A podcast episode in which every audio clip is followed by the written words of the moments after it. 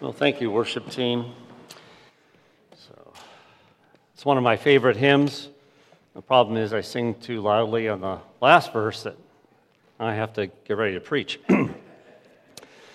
so, uh, well, here we are. We're gathered together this morning as disciples of Jesus Christ. And, you know, as disciples of Jesus Christ, as good followers of His, we often like to take time to assess our own discipleship. Now, sometimes this happens, this honest self assessment, when we're on a retreat men's retreat, women's retreat, youth retreat, whatever it might be. Or maybe we're on a missions trip. Or a family crisis hits, and all of a sudden we start thinking about what does it mean to really follow after Jesus. Or maybe it's a crisis in a church. You know, churches are known for crises. Maybe it's a personal sin crisis that you go through, and all of a sudden you realize, I need to take stock of what it means to really follow Jesus. Or, or maybe on the positive side, it's going to a wonderful conference and you hear a wonderful speaker who just, by God's grace, brings the word to you in a way that you needed to hear that day. Or maybe it even just happens at home sometimes where you're just quietly reading scripture and praying and reflecting on it, and all of a sudden, God brings something to mind that you need to be thinking and praying about. But this honest look at ourselves and our discipleship is very good and healthy. Um, it's usually very encouraging and helpful. It's a biblical thing to do, it's challenging, and we're always glad we did it. And that's because we know that God our Father loves us and that in our Lord Jesus Christ, He generously gives us the grace and the mercy, the peace, and the hope we need to continue following Him faithfully. So let me pray for us this morning. And Lord Jesus, we are here because we profess to follow you, to be one of your disciples. And uh, we are all at different stages in our discipleship process. And we pray this morning that as we listen to this sermon on the plain of yours, Lord Jesus, that you gave so many years ago to your disciples, recorded to us faithfully as scripture by Luke, that we would come to a deeper understanding of what it means to follow you this morning. And I pray that you would encourage all of us in that. Amen. Well, at this point in Jesus' ministry, we're in Luke chapter 6, and we're continuing to study the Gospel of Luke. And Jesus is in the middle of this sermon, sermon on the plain as it's known. And he has many, many followers at this point, but people are following him for a lot of different reasons. Not everybody's following him because they're fully committed to him at this point. And so, you know, every once in a while in Jesus' ministry, and this is the first one of the first ones we, we are brought to attention, our attention to, is that he knows that people have been following him. They've, they've heard enough to this point. Um, they've seen enough of what I do. And it's time to decide uh, if they want to be true followers of mine or not. And he's forcing them to examine the nature of their discipleship and decide whether or not they really want to follow Jesus. They really want to follow him. So please turn in your Bibles to Luke chapter 6, starting in verse 39. It's also printed for you in your worship folder if you'd just like to look at that. But this morning, um, I want us to consider the demands that Jesus would place on his followers, even you this morning. And we'll read it as we go through it. Um, and we should recall that this sermon was originally given to the 12 and a whole host of other people that were following Jesus at the time. And what we're going to learn this morning is that Jesus wants full hearted followers, full hearted disciples who obey his teaching. He doesn't want, uh, at this point, any more half hearted followers. He wants full hearted followers. And he gives three illustrations of what it means to be a follower of his. And they really function in the sermon as three different calls to discipleship. And so he's going to talk about blind men, and he's going to talk about fruit trees, and he's going to talk about building a house. And uh, his advice, if you'd like it to call it that, or spiritual counsel, or since he's the Lord, his commands, is that in verses 39 to 42, you should watch where you're going in pursuing righteousness. And in verses 43 to 45, you need to examine your heart and your life for the production of good fruit. And then in verses 46 to 49, we should build our life for enduring stability by using true spiritual wisdom. Now, just to review the sermon briefly, as we're, the, we're, at the very end of it this morning, there are three sections that we've been looking at. So, at the very beginning of the sermon on the plain, he blesses everyone who follows him but he does it in an unusual way because he provides blessings for those who suffer for following him. And then he goes on in the center part of the sermon to call for love and mercy from his disciples, and even in the midst of their suffering, that there's going to be so many opportunities for you as my followers to witness to me to the world. And then today, we're going to rediscover that Jesus wants full hearted disciples who obey his teachings. So, first, the first call to discipleship is to watch where you're going in pursuing righteousness. And so there's this parable of the blind. We begin in verse 39. He told them a parable Can a blind man lead a blind man? Will they not both fall into a pit?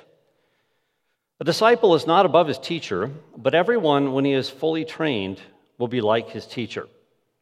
Now, blind guides don't make good guides. In fact, you'd have to be blind to follow them. Right? That's the point, the story. So Jesus is referring to those who provide poor spiritual guidance to people. Most, of course, he's talking about a bunch of Pharisees at the time and false teachers in general.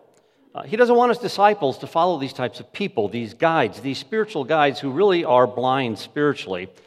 The devastating result, though, of course, if you follow a blind guide and you become a blind follower, you're going to fall into a pit. And the pit here could refer to the pit of final destruction, but it also can simply signify the fact that you're not going to go anywhere in your spiritual life if you follow these kinds of people. You're not going to go anywhere spiritually. And this is probably the most common experience that we have in our lives and people that you know is that they end up following these blind guides and they don't go anywhere in their spiritual life. It's really sad. Have you ever been there before? Maybe you've known others who have. You know, you or your friend is starting to follow someone's poor spiritual teaching, and uh, they're taking you on, the, on a journey toward a pit, and you and your friend are warned by someone else, but you don't heed it, and so you end up stuck in this pit. And there are a lot of pits you could be stuck in. It could be a pit of spiritual dead ends uh, and despair, a, a pit of spiritual depression or drudgery and oftentimes, people that follow blind followers who follow the blind guides end up in a place where they end up openly criticizing other people's spirituality, but they themselves don't have any joy in their own spirituality. That's a sign that you're in a pit and that you've been following a blind guide. And the list of spiritual ailments is actually quite long. But then in this storyline, perhaps by God's grace, your eyes have been opened and God has lifted you out of that pit and He shows you now where to walk. Now, don't give up on warning people about the dangers of false and skewed teachings. And in our society and culture today, it usually tends to be those people that are sort of self educated spiritually that then want to go out and teach everybody and get them to follow them. So make sure you're on the right path, the one that Jesus leads us on, and follow those who follow Jesus. You know, a person's going to become like the people they follow, as Jesus teaches here, and we shouldn't expect really otherwise because a student or a pupil or a disciple um, is going to become like the teacher or the mentor in, in what, what he or she knows, the way they behave. You've probably seen this uh, in, in real life. Uh, really, parenthood is a good example because no matter how hard we try, we reproduce our strengths and our weaknesses as parents, right? So people achieve that level, and pretty much all you can give out is what you have. And so, and the ambition, of course, if you sign up to be somebody's, uh, you want somebody to be your mentor or something, your whole goal is you, you idolize that person that you, you, want, you want to be like them. That's the point. You want to follow them, be like them in character and lifestyle. And so Jesus is warning us here that we're going to become like those blind guides if we follow them. And so the bottom line is to choose your mentors wisely. And in verse 40, of course, Jesus is probably saying very clearly, contrasting himself to the blind guides, is that you really should follow me because all these other people are blind guides to you. And his disciples need to make the choice between following the blind guides or himself as the true guide. And you know, you know the difference because anybody who contradicts the Lord Jesus is a blind guide. Anybody who goes beyond what Jesus teaches or reduces what Jesus teaches, that's a blind guide. And of course, Jesus is ultimately who we want to be like, you know, so we want to follow him. Now, here they are. They show up immediately in the story in verse 41 to 42. You want to know what the spiritually blind in action look like? They're right here for us. You don't even have to wonder. So the story continues. Why do you see the speck that's in your brother's eye, but don't notice the log that's in your own eye? How can you say to your brother, Brother, let me take the speck out of your own eye, out of your eye, when you yourself do not see the log that's in your own eye? You hypocrite. First take the log out of your own eye, and then you'll be able to clearly take the speck that's out of the speck out of your brother's eye. So here they are. They have planks in their eyes. No wonder they're blind. I mean, they can't see where they're going. This is all one story that we're talking about here. And so the plank symbolizes sin, and it also symbolizes false theology bad theology. And they're preceding these blind guides with planks in their eyes to be the experts in leading other people to truth and righteousness. Well, that's not going to work out very well, is it? And they think that their job is to go around removing specks out of other people's eyes. Again, Jesus hits the theme of self righteousness in this sermon. It's ridiculous. I mean, for the one who has the log and the plank, be able to see well enough to actually see a little speck in somebody else's eye that they can now take out. But this doesn't stop blind guides because they're blind. They're too certain of themselves. And so they become quite judgmental, self oriented, unloving, unmerciful people. And the Lord Jesus is bringing this out by his teaching because it's pretty obvious. If they object to his teaching, then you know which side they're on. They rejected him, and so they prove their own situation. But the point of this whole illustration is that the guiding, guiding people into God's righteousness and truth, uh, you know, you can't do it with a plank in your own eye. A log versus the sawdust, right? It represents sin and theology in our lives. So the story continues. A fellow disciple has a small problem to deal with in comparison to the larger problem in the other disciple. And yet, this other disciple with the larger problem decides to judge the sin in the brother rather than his own. As one pastor defined hypocrisy, and I love this definition, it's this hypocrisy is profound self ignorance and yet arrogant presumption of the knowledge of others. I'll say that again. Hypocrisy is profound self ignorance and yet arrogant presumption in the knowledge of others. I mean, we would say, if we were observing this actual life, we'd say, what nerve does this person have? And rightly so. That's why Jesus is the one who says, You hypocrite. The Pharisees and the other blind guides, they do this sort of thing. Jesus' disciples don't do this sort of thing. And they shouldn't do this sort of thing. That includes us and the people he chooses to lead his people. Another definition of hypocrisy comes from another uh, scholar. Puts it this way The hypocrite ignores the significant failures in his or her own life while becoming preoccupied with the slighter failures of others. That's another good definition. Hypocrisy is about ignoring the significant failures in one's own life, but then becoming preoccupied with the slighter failures in other people's lives. Is that you this morning? Has it been you in the past, maybe? Do you know how to identify blind guides now? Do you know how to identify the people that are captured under their spell? The censorious critic, as another commentator puts it, the censorious critic who's eager to correct others is really unhelpful. It's those who look to correct themselves first who are actually the most helpful in correcting others. The solution is pretty simple. You remove the plank or the log from your own eye first. You stop being spiritually blind. And then, when you have this newfound spiritual clarity, you can actually try to help your brother or sister. And, you know, at, at sometimes, you know, you could just leave the little sins of other people alone. You know, that, that's always an option, too, you know. So that's the pro tip of the morning okay? You can just leave people alone. Now, of course, we have a responsibility to help other people in their walk with the Lord and to help one another mortify sins in our life, but we have to approach the matter in a spiritual position of humility. Galatians 6:1 says, "Brothers, even if a man is caught in a trespass, you who are spiritual, restore such a one in a spirit of gentleness, each one looking to yourself, lest you too be tempted." So let us deal with sin in our own lives, and then, knowing our place before God and our relationship with our brother or sister in Christ, because you know, we need to ask ourselves Am I really the right person that really should talk to so and so? Do I have a close enough relationship with them? Is, is God prompting me to really help them progress in their faith? Or maybe I should just be praying that God would send someone who's closer to them. But then we need to truly and courageously go before our brother or sister in humility. And, and if you know you're the one that's supposed to go, pray first on how to proceed and get your own motives purified. You know, not proceeding is not an option at this point. And if you know you're the one, it would be cowardice not to go. And besides, you don't want to let your brother or sister whom you love fall into a pit, do you?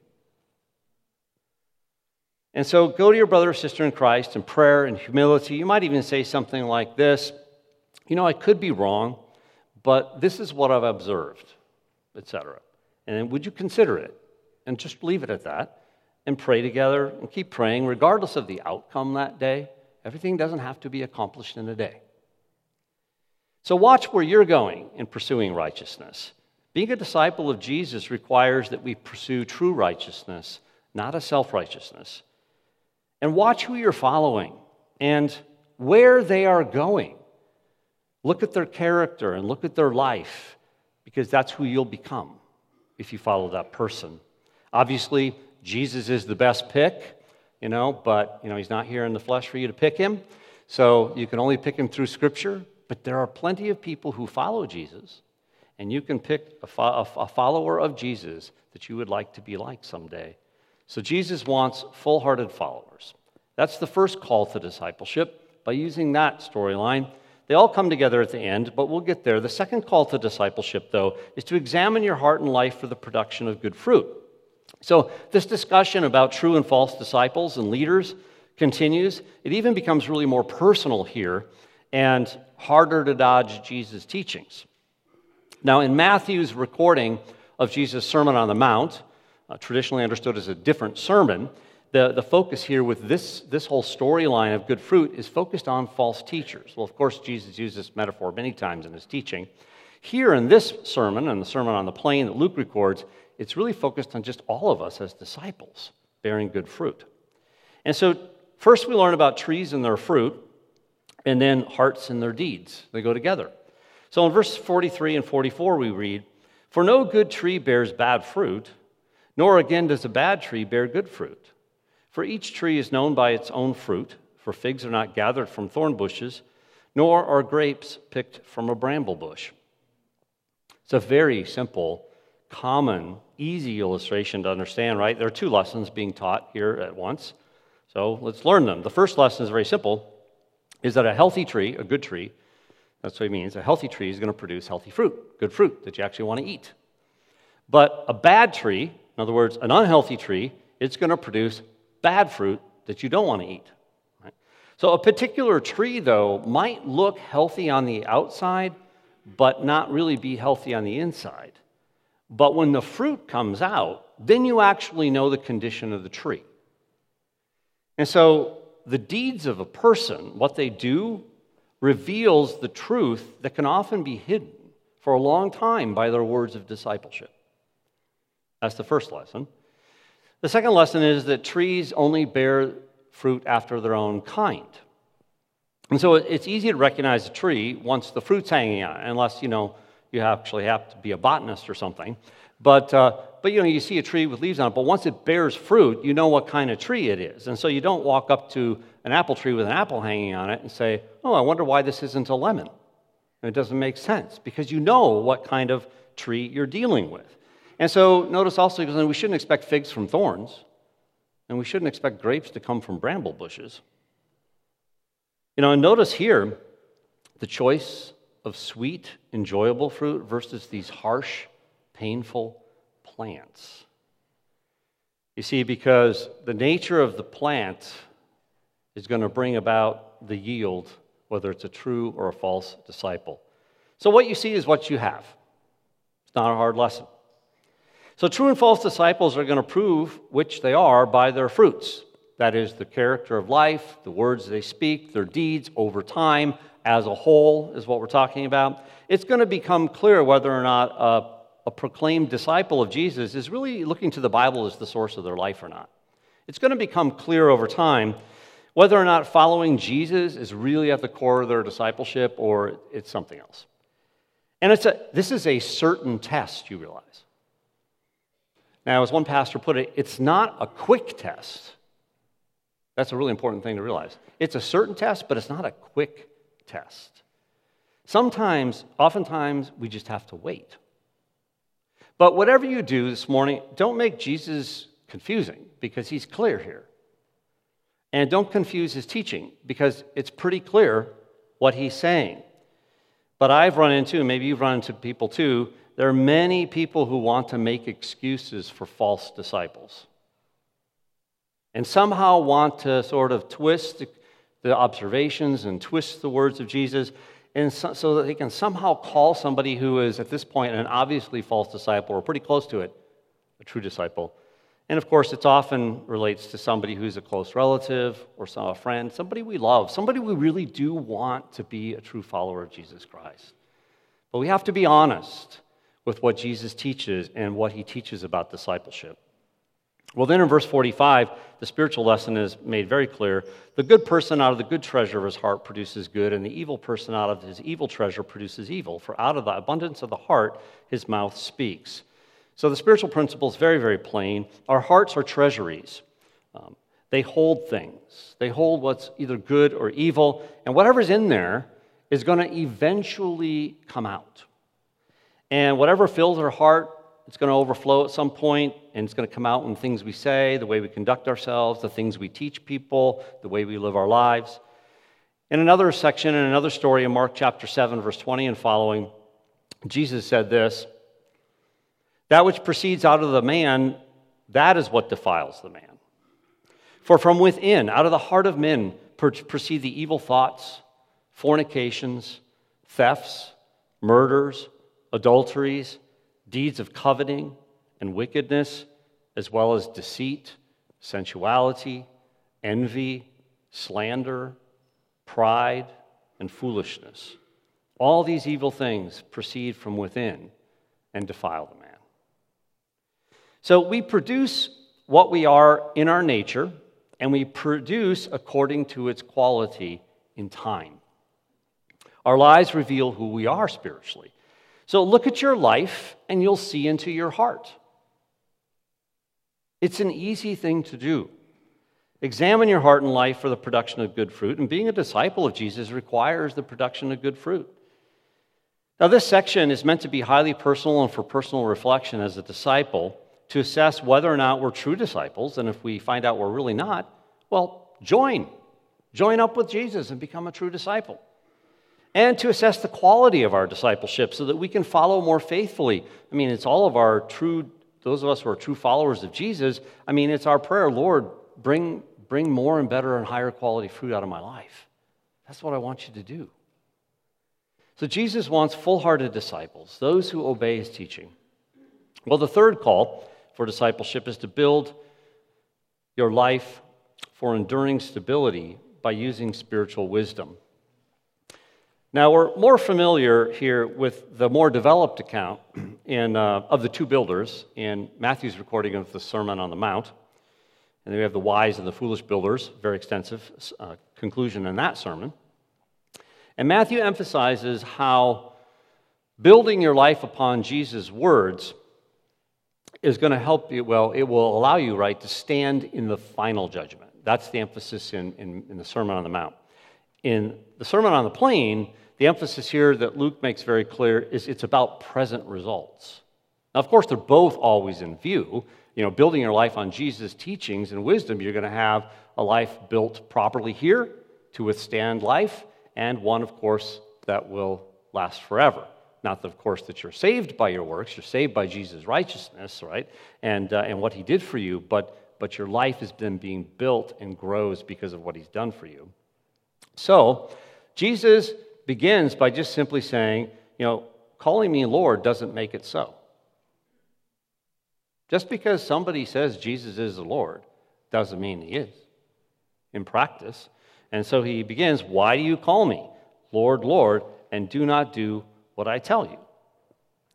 So he makes it very clear that you can't call him Lord if you don't do what he says. I mean, that makes perfect sense, right? I mean, if you're going to call somebody Lord, I mean, we don't do that every day.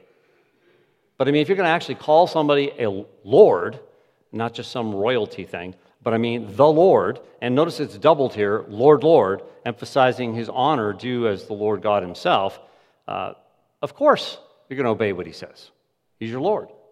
I mean, even if he were just a rabbi, you know, and you wanted to translate this, sir, I mean, even if you were following somebody who is a great teacher and a, and a wise person in, in the faith beyond you, you would still do what they would say.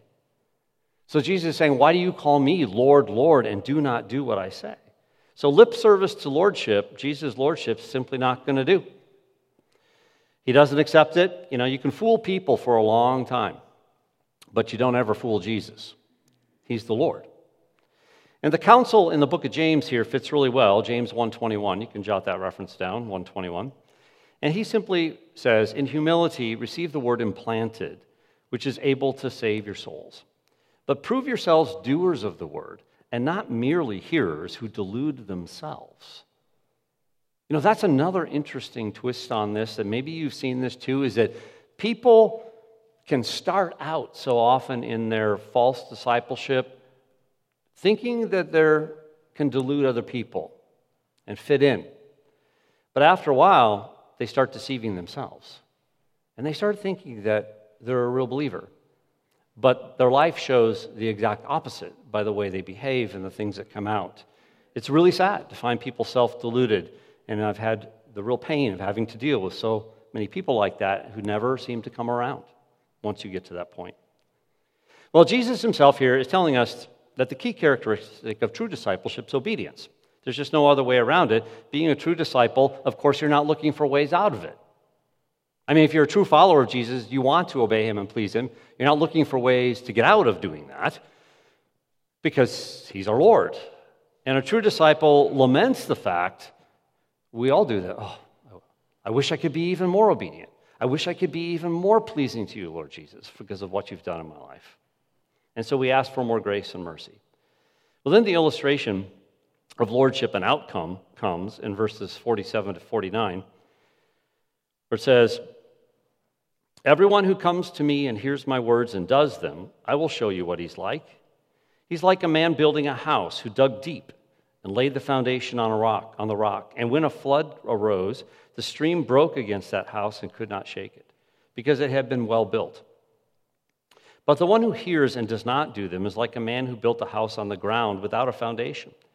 When the stream broke against it, immediately it fell, and the ruin of that house was great. Now, verse 47 begins by referencing again those who've come to hear.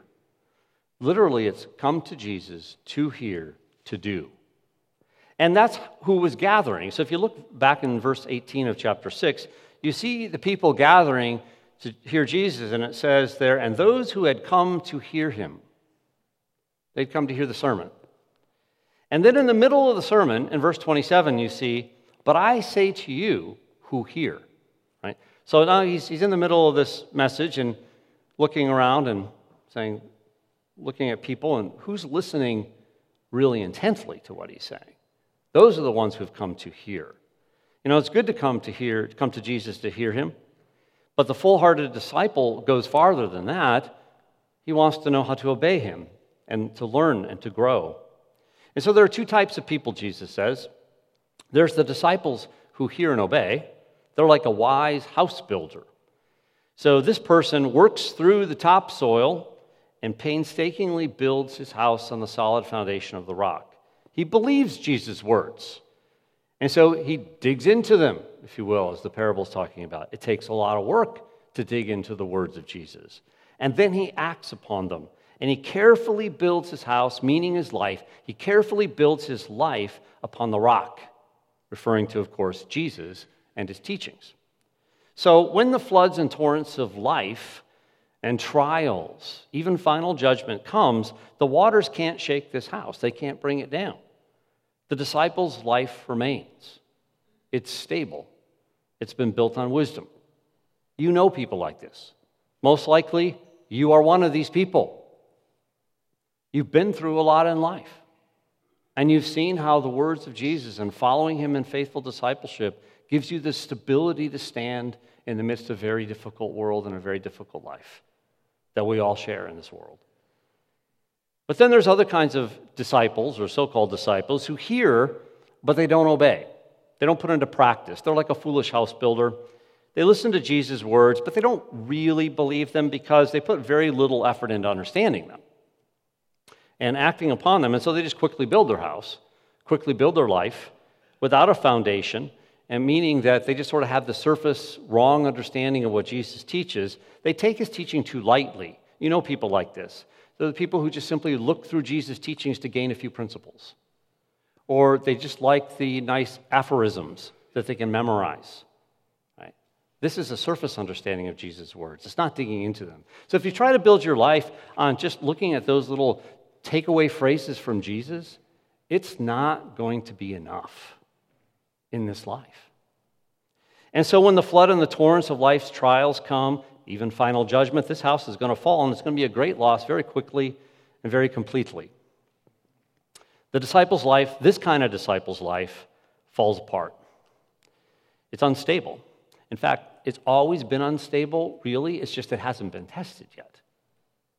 And it's been wobbling for quite some time. And you probably know people like this too. And, and you've seen it happen. And it's extremely depressing to see it happen when, the, when a half hearted disciple is now really confused and leaves the faith and enters into eternal danger. So here we are back at the beginning of the story. You see, these are blind builders that we're looking at at the end. It's hard to build a house when you're blind, and you copy those who are blind. Too many are saying that they follow Jesus, meaning just simply that they enjoy listening to him, both in the original audience and even today. Because he met some emotional need, they were hurting. So they came to Jesus and they felt immediate relief. They found his teachings intellectually stimulating. I've never read anything so deep before.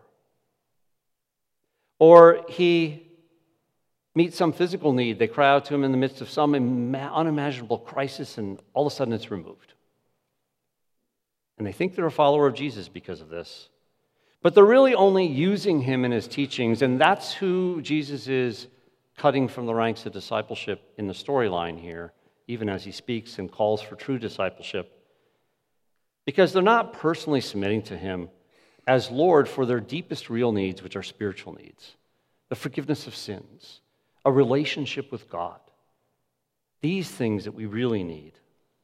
So, what kind of builder are you what are you doing with the words of Jesus? What are you building your life upon? Are you trusting Him to provide you a joyful life? Do you believe the scriptures that they're filled with spiritual wisdom from Jesus, who's the Son of God and possesses all eternal wisdom? Do you want spiritual stability in your life and a wisdom that's going to make your life withstand all, in, that you can stand in the midst of life's trials? Well, build your life for enduring stability by building it on the spiritual wisdom that Jesus provides in all of his teachings, in all of its depth, in all that the apostles taught, in all that God has given to us in his scripture. You know, Jesus ends his sermon with the words he does. Luke chooses to end it here in his recording. In order to give a very serious warning to hypocrites, remember them, and the half hearted disciples. Jesus, by the Sermon on the Plain, you see, is weeding out the true from the false, and he would occasionally do this, and we'll see more of this as we go through the Gospel of Luke. And you know what? Jesus continually does this even today and has throughout church history. Every time somebody reads a passage like this, every time this passage is preached or taught somewhere, it forces people to become a full hearted follower of Jesus. So, who are you trusting to get you to heaven? To avoid the pit of destruction? To produce good fruit in your life? To give you a stable spiritual life? You know, there's only one true guide who can get you there. That's Jesus Christ the Lord. And what it takes to follow him is really just faith, to believe who he said he is. He said he was the Son of God. To believe that, and then to trust in his cross and resurrection on your behalf. It's very simple, actually. I mean, have you come to the point where you've figured it out that you can't eliminate sin from your life? You just can't do it, no matter how hard you try. You can't even change your nature. You see, that's because we all need the forgiveness of Jesus Christ. That's what we need. Have you figured it out that you really can't produce true righteousness? I mean, you can produce some that sort of looks good to people. But have you figured it out that you really can't, out of your own being, produce something that's eternally acceptable to God, commensurate with His holiness? That's because we all need His righteousness, Jesus' righteousness. We don't have any of our own to, to get and to offer. And so I encourage you to put your faith in Jesus and don't put it in yourself. Give up on yourself today and put your faith in Him. And don't put your faith in religion. That's just another way of putting faith in yourself. Then, after doing that, you know, His Spirit that He gives you will confirm that you're a true disciple. And you'll know internally you belong to Him. And the Spirit who had just opened your blind eyes to see Jesus for who He really is, that same Spirit's going to live in you and is going to keep your eyes open. The Spirit will change, who has changed your nature, is going to show you the results of what He's done in your life. And you're going to start seeing your life change in ways you didn't even plan for, or maybe you didn't even try. And all of a sudden, your desires change and your character changes, and people start mentioning it to you. And the Holy Spirit will be a comfort to you in the midst of your life, and you'll live securely now and you'll live securely forever because your life is anchored in Jesus Christ. So Luke really desires to encourage us with these words of Jesus Christ in verses 39 to 49 and their message that Jesus wants full hearted followers, full hearted disciples who obey what he says. So if you're here as a half hearted disciple, you need to become a full hearted disciple. Don't stay half hearted. I mean, don't walk away rejected from this uh, kind of teaching or dejected, but join the true discipleship. And Jesus is offering it to you. And those of us who are full hearted disciples, we need to keep on following him in obedience. I mean, don't think too highly of yourself. And don't bemoan your failings. You know, both of those things are not the correct way to live by faith in Jesus Christ. We look to Jesus Christ for our ongoing growth in our life. And so be resolved in the grace and the mercy and the peace and the love of Christ to persevere. So take to heart the great spiritual counsel of our Lord Jesus this morning. Watch where you're going in pursuing righteousness. Examine your heart and life for the production of good fruit and build your life for enduring stability upon the spiritual wisdom he provides. So I want to bring together the unity of this, this sermon for you this morning in, in your mind, in our, all our minds, by reviewing the outline very, very briefly here. So if you remember and you look back to the beginning, that first section, verses 20 to 26, that's the introduction. That's the opening of Jesus' sermon. And he's talking about what it means to be chosen by him and to be his witness, and that he's going to bless you through your suffering because you chose to follow him. And then in the middle, in verses 27 to 38, he talks about living out the, our calling in this world, and he promises that we're going to have great opportunities to show extraordinary love and extraordinary mercy to a world desperately in need for it. And then finally, we're to remain fully committed followers of his, a disciple who's a true disciple, a growing disciple, in verses 39 to 49. And that's where our assurance comes from. And that's where his pleasure in our lives comes from. And so, on your own, I know some of you like homework. Not everybody does. But for those of you who do, this is your homework. So, go back and look at the whole sermon. I mean, it's really short. I mean, verses, what, 20 to 49? I mean, so go back home and go over in your, in your times with the Lord this week, just go back over the sermon of Jesus here and just read through it and, and uh, ask the Holy Spirit to open your eyes that you can see even greater unity in this passage and greater specificity in its application to your own life so that you can become a better follower of Jesus Christ. let me pray for us. Uh, Lord Jesus, we praise you that you are Lord, and we call you Lord, Lord today because we really believe you're Lord. We've put our faith and trust in you, not only for our salvation, for, for every aspect of our life. And we love to sing your praises. We adore you for how you have saved us from our sins and how you have uh, guaranteed us an eternal inheritance with you in glory. We thank you for these three clear calls to discipleship to follow the true guide and be a good guide, to produce good fruit and to build a life solidly on your teaching. We thank you for the salvation you brought to our souls. We pray for those who are listening who have not yet chosen to follow you, Lord, that you would open their eyes to see you, Lord Jesus, for who you truly are, the Savior they need. Produce growth in us. And we ask this week that as we continue to reflect upon the Sermon on the Plain, that you would impact our lives this week in our times with you in ways that perhaps we cannot even imagine or foresee at this point, but that your word would do its work inside of our life. And we pray these things for your glory, Lord Jesus. Amen.